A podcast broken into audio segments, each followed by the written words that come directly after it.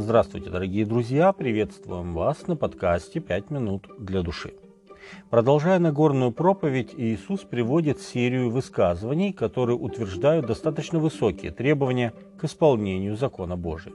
Он говорит, вы слышали, что сказано древним, а затем добавляет, как бы противопоставляя, а я говорю вам. И в каждом его высказывании звучит главная мысль – не нарушить закон, но исполнить и исполнить по-настоящему. Матфея 5.17. Такой серьезный вопрос, как убийство, Иисус переносит из плоскости деяний в плоскость слов и намерений, утверждая, что ненависть, гнев и непрощение разрушают душу так же, как убийца губит тело. Вожделение становится в один ряд с прелюбодеянием. Всякий, кто смотрит на женщину с вожделением, уже прелюбодействовал с ней в сердце своем, сказал Иисус. Матфея 5.28. И, наконец, Иисус говорит об отношениях с теми, кто причиняет нам зло. Вы слышали, что сказано «люби ближнего твоего и ненавидь врага твоего».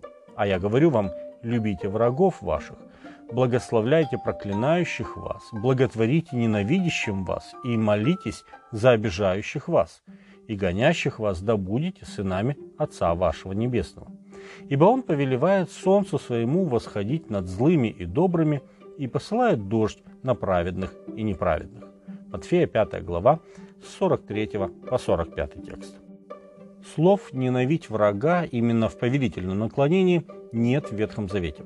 Возможно, Иисус высказал некоторое толкование на Псалом 138, где Давид в чувствах взывает Господу «О, если бы ты, Боже, поразил нечестивого! Удалитесь от меня, кровожадные!» Они говорят против тебя нечестиво, суетное замышляют враги твои. Мне ли не возненавидеть ненавидящих тебя, Господи, и не возгнушаться восстающими на тебя? Полную ненавистью ненавижу их, враги они мне. Псалом 138 с 19 по 22 текст. Однако далее Давид пишет в этом же псалме «Испытай меня, Боже, зри, не на опасном ли я пути, направь меня на путь вечный». Псалом 138 с 23 по 24 текст. Иисус задает вопрос. Если вы будете любить любящих вас, какая вам награда? Не то же ли делают и мытари, и если вы приветствуете только братьев ваших, что особенного делаете?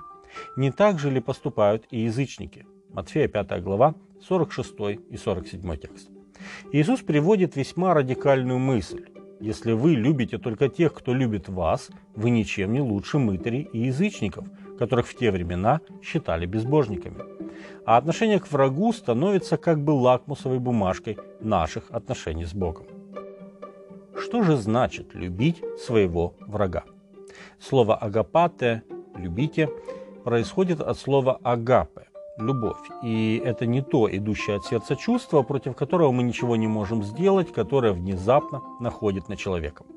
Эта любовь происходит от выбора нашего разума и означает непоколебимую доброжелательность, даже по отношению к тем, кто обижает и оскорбляет нас. Это способность относиться хорошо к тем, кто нам не нравится и кому не нравимся мы. Мы можем лишь тогда любить врагов, когда Иисус Христос дает нам способность преодолеть нашу естественную склонность к гневу и резкости и обрести эту непоколебимую доброжелательность по отношению ко всем людям.